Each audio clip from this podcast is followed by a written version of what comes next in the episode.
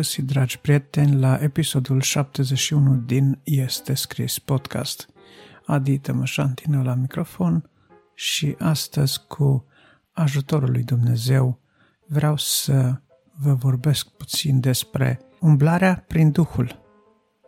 Este o temă pe care Pavel o atinge în scrierile sale, în epistolele sale și despre care ne vorbește inclusiv în FSN 3. Voi avea câteva gânduri prin urmare din FSN 3, iar la rubrica File de carte vă voi prezenta o carte scrisă de Părintele Stăniloae, o carte care este o traducere a unor scrieri din Sfinții Părinți, Sfântul Chiril al Alexandriei vorbind exact despre tema aceasta, umblarea prin Duhul, închinarea în Duh și în adevăr. Dar mai multe la vremea hotărâtă. Așadar, audiție și lectură cu folos.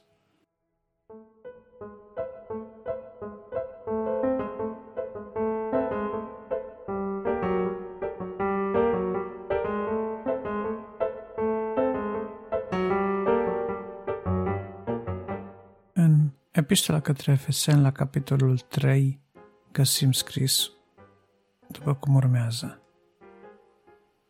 Iată de ce eu, Pavel, întemnițatul lui Iisus Hristos pentru voi, neamurilor, dacă cel puțin ați auzit de isprăvnicia Harului lui Dumnezeu care mi-a fost dată față de voi, prin descoperire dumnezeiască am luat cunoștință de taina aceasta despre care v-am scris în puține cuvinte. Citindu-le, vă puteți închipui priceperea pe care am eu despre taina lui Hristos, care n-a fost făcută cunoscută fiilor oamenilor în celelalte veacuri, în felul în care a fost descoperită acum Sfinților apostoli și proroci al lui Hristos prin Duhul.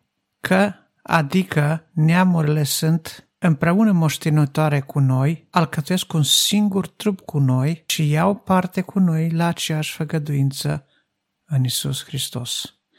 Prin Evanghelia aceea, al cărui slujitor am fost făcut eu, după darul Harului lui Dumnezeu, dat mie prin lucrarea puterii Lui, da mie, care sunt cel mai neînsemnat dintre toți sfinții, mi-a fost dat Harul acesta – să vestesc neamurilor bogățiile nepătrunse ale lui Hristos și să pun în lumină înaintea tuturor care este isprăvnicia acestei taine ascunse din veacuri în Dumnezeu, care a făcut toate lucrurile pentru ca, pentru ca domniile și stăpânirile din locurile cerești să cunoască azi, prin biserică, înțelepciunea nespus de felurita lui Dumnezeu, după planul veșnic care l-a făcut în Isus Hristos, Domnul nostru. În El avem, prin credința în, în El, slobozenia și apropierea de Dumnezeu cu încredere.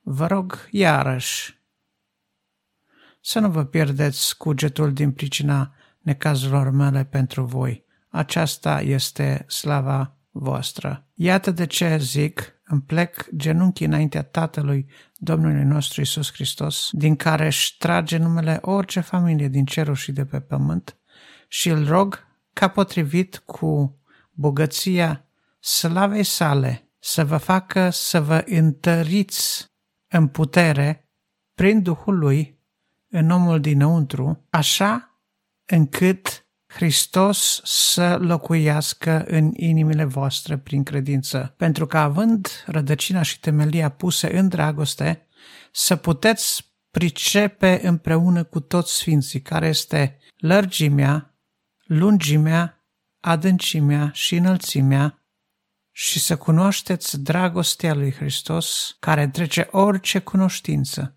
ca să ajungeți plini de toată plinătatea lui Dumnezeu. Iar aceluia ce prin puterea care lucrează în noi poate să facă mult mai mult decât cerem sau gândim noi, al lui să fie slava în biserică și în Hristos Iisus din neam în neam, în vecii vecilor. Amin. Acesta este capitolul 3 din Efeseni, în care găsim uh, câteva adevăruri uluitoare, câteva adevăruri profunde ale Scripturii asupra cărora vreau să vă atrag atenția.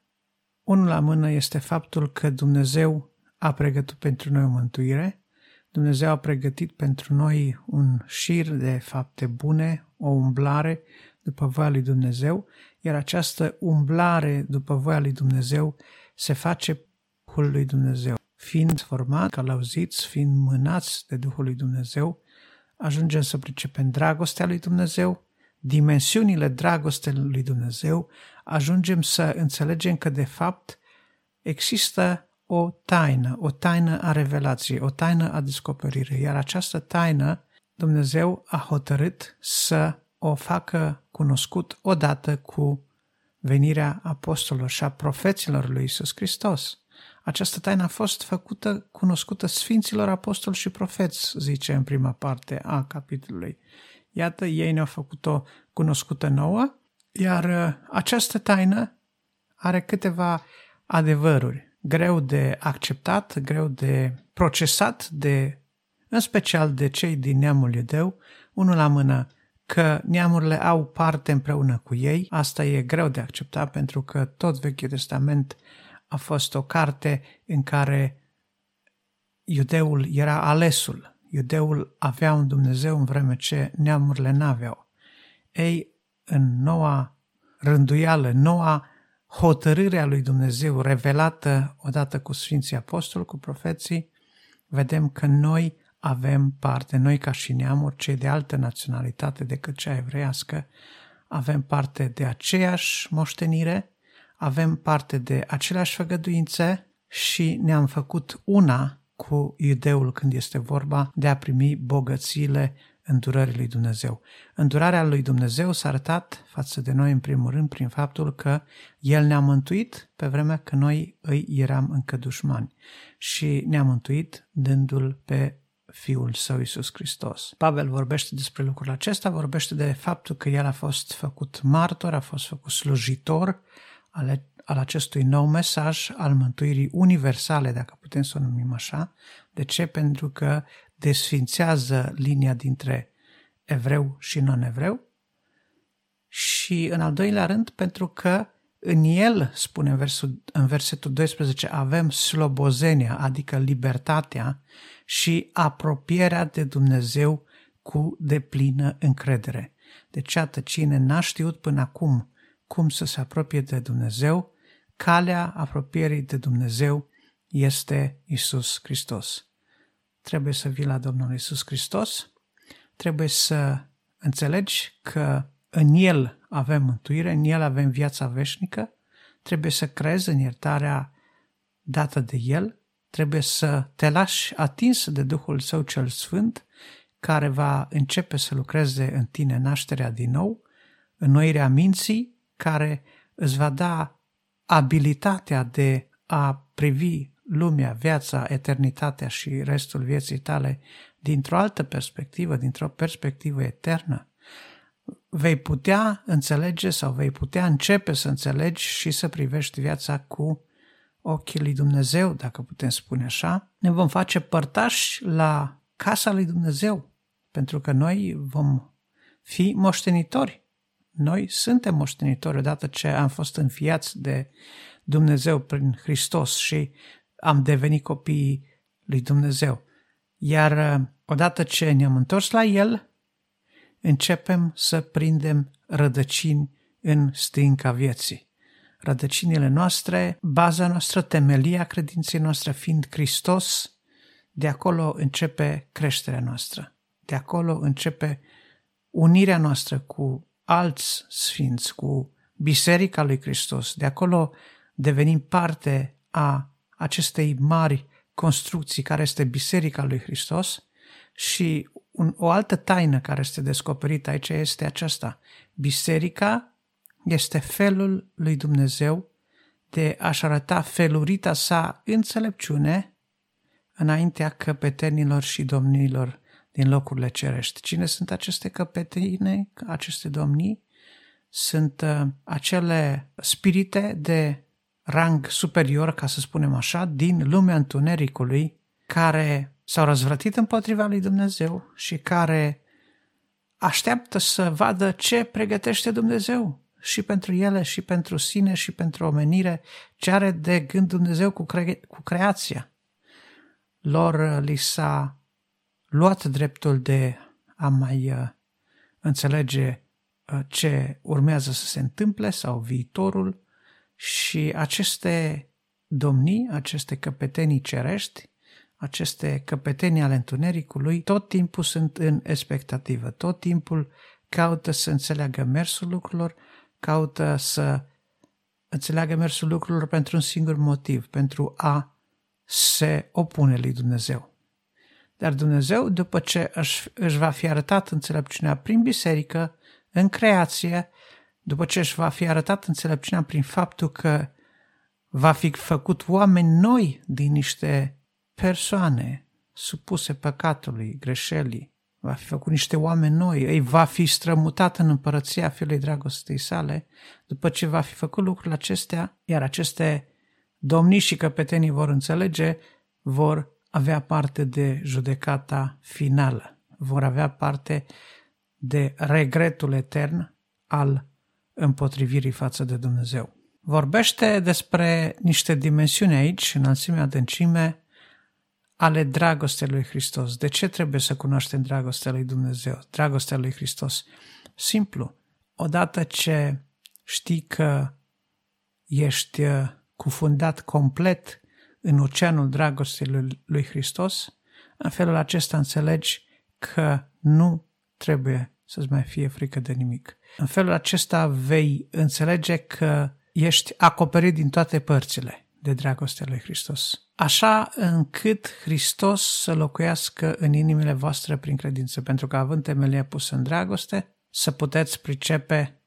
Deci, iată de ce este important să rămânem tari în credință. Îl rog ca prin potrivit cu puterea tăriei sale să vă facă să vă întăriți prin Duhul în omul din lăuntru. Iată, omul din lăuntru este acel interior, este acea structură mentală, emoțională, sufletească, psihică, cum vreți să o numiți, spirituală, pe care omul o are în sine însuși, care este construcția, este opera lui Dumnezeu, este posibil să fie făcută doar într-o inimă transformată. Ziceam că o astfel de inimă transformată este locul în care trăiește Hristos. Este locul în care Dumnezeu hotărăște să locuiască prin Hristos, prin prezența în inima omului la nivel individual, dacă dorim să punem problema în felul acesta. Hristos poate trăi în inimile noastre atâta vreme cât acolo, în omul din lăuntru, Duhul lui Dumnezeu are acces complet pentru ca să ne facă să înțelegem dragostea lui Hristos și infinitatea pe care o are ca dimensiune această dragoste a lui Hristos. Astea sunt câteva gânduri care reiasă din Efesen 3. Sunt uh, gânduri care în mod clar ne arată importanța atașării complete, definitive de Hristos, care ne arată faptul că suntem uh, moștenitori, ne arată faptul că avem niște garanții avem libertatea de a ne apropia de Hristos, de Dumnezeu prin Hristos, suntem partea bisericii, biserica fiind uh, o etalare a feluritelor tipuri de înțelepciune divină, probabil că felul cum Dumnezeu și-a arătat înțelepciunea în biserică ar putea în sine fi tema multor episoade de, de podcast, dar uh, însumând toate aceste lucruri, putem spune un singur lucru. Fie în om, ca individ, în omul transformat după chipul și asemănarea lui Dumnezeu, îndumnezeit prin legarea de Hristos, prin conectarea permanentă la harul și bunăvoința lui Hristos, la îndurarea lui, fie la modul uh, organizat, dacă vreți, când vorbim de Hristos în biserica sa, fie că vorbim la modul macro, atunci când vorbim de înțelepciunea lui Dumnezeu arătată în Hristos, când vorbim de un plan etern care cuprinde generații de oameni, care cuprinde milioane de oameni, care cuprinde secole de istorie. În toate se vede înțelepciunea și dragostea lui Dumnezeu pentru creația sa. Pentru creația sa și nu cred că va fi niciun fel de aroganță să spunem că în mijlocul acestei creații a sale, a lui Dumnezeu, stă omul care a fost făcut după chipul și asemănarea sa. Dumnezeu vrea să aducă pe om la starea de desăvârșire pe care El a lucrat-o în om încă de la începuturi. Dumnezeu vrea să smulgă din noi răul, puterea răului, puterea păcatului, moartea și frica morții și să facă din noi acele făpturi pe care El le-a creat pentru bunăvoința sa, pentru slava sa, pentru ca să aibă în noi desfătare. Și fie ca Dumnezeu să își găsească desfătare în viața ta și în viața mea. În felul acesta vom ști că suntem pe drumul transformării după chipul lui Hristos. Domnul să ne ajute pe toți. Amin.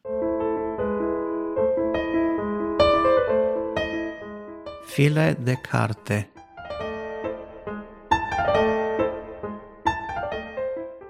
Așa cum vă spuneam la începutul acestui episod, astăzi vă prezint o carte scrisă de părintele Stăniloae. Este o carte de comentarii, dacă putem spune, la niște scrieri a unui Sfânt Părinte, este vorba de Sfântul Chiril al Alexandriei. Sunt tălmăciri la diferite pasaje biblice. Această ediție pe care eu am vine în două volume. E o ediție scanată pentru a fi accesibilă digital nevăzătorilor. Cred că este publicată de editura Bisericii Ortodoxe și Cred că se găsește în cadrul librăriilor ortodoxe de asemenea.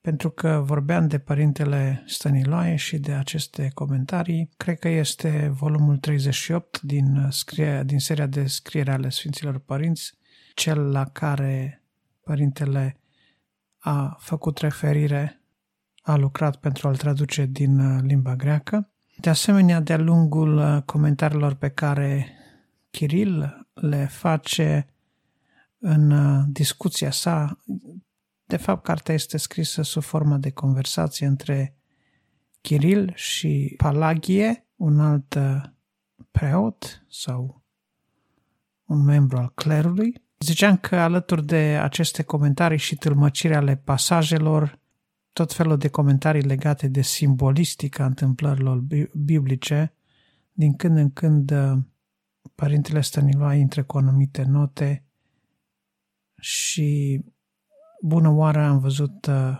referiri făcute la deosebiri în ceea ce privește ceea ce învață Părintele Chiril în comparație cu învățăturile catolice sau protestante. Acum, ținând cont că scrierile originale ale lui Chiril din Alexandria provin undeva din secolul IV, iar uh, catolicismul, vorbind de el, abia din secolul X, iar de protestantism din secolul XV, este evident că aceste comentarii au fost făcute pe marginea traducerii acestor tărmăciri făcute de Părintele Achiril. Limbajul folosit este unul propriu, dacă vreți, literaturii ortodoxe în limba română, cu acel limbaj specific uh, clerului ortodox, dar destul de limpede, destul de clar. Cred că este o scriere bună, o scriere cu multă înțelepciune, ca să îi pomenesc, ca să-i pomenesc titlul ei întreg, îi spune închinarea și slujirea în duh și adevăr. Și, într-adevăr, Kiril al Alexandriei atinge foarte bine partea ce ține de curăția sufletească, de osteneala pe care creștinul și-o dă ca să facă voia lui Dumnezeu și să se desprindă de cele ale lumii.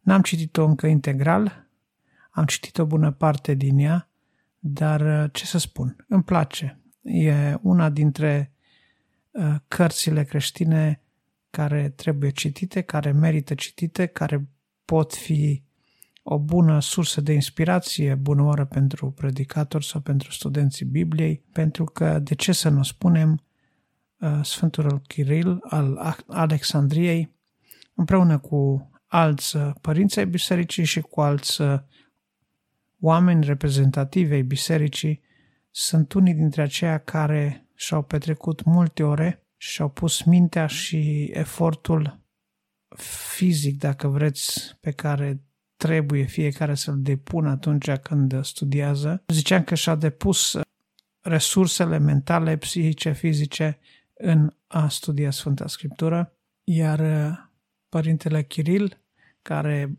printre altele spunând, a fost uh, episcop de Alexandria, este unul dintre cei care se simte în largul lui în Scriptură, fie că e vorba de Vechiul Testament, fie că este vorba de Noul Testament.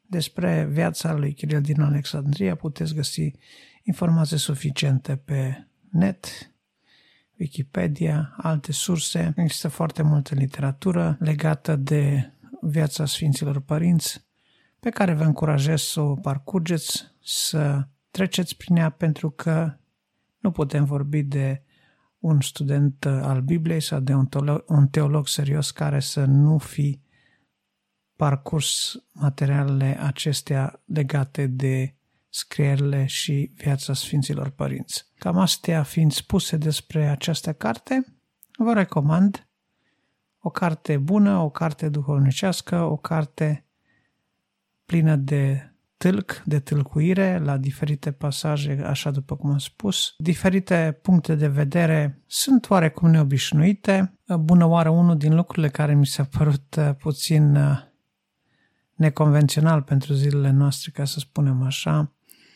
uh, este faptul că din contextul în care Părintele Chiril vorbește, este clar că în viziunea sa femeia este partea mai slabă a umanității, este cea reprezentată de moliciune, de lipsă de bărbăție, de lipsă de voință, etc., etc.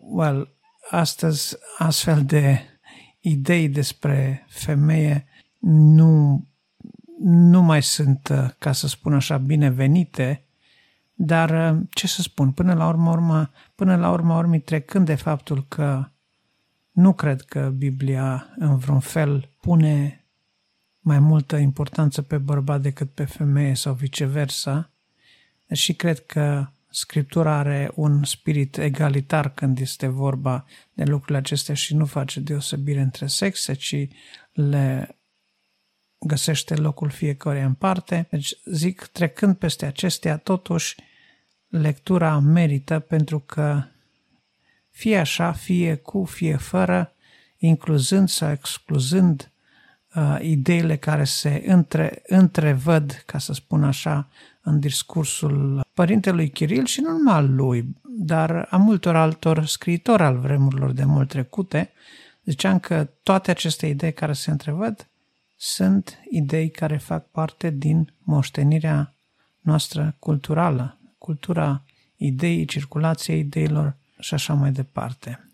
Repet, cartea este una de valoare, cartea are, chiar pot spune, o valoare documentară, are o valoare de învățătură creștină pentru cine este interesat de scriptură și Dumnezeu să ne ajute să fim oameni care ne închinăm lui Dumnezeu în duh și în adevăr și care îi slujim de asemenea și care ne dăm osteneala să îi fim plăcuți lui Dumnezeu, să umblăm în faptele pregătite de Dumnezeu pentru noi mai dinainte. Laudat să fie numele Lui în veci. Amin. Aștept părerile noastre, opinii, sugestii legate fie de această carte, fie de alte, alte cărți, propuneri de lectură, dacă aveți, de asemenea, sunt binevenite. Trimiteți-le la coordonatele care le veți asculta curând în încheiere și fie ca Dumnezeu să ne binecuvinteze pe toți. Încă o dată, audiție și lectură plăcută și cu folos.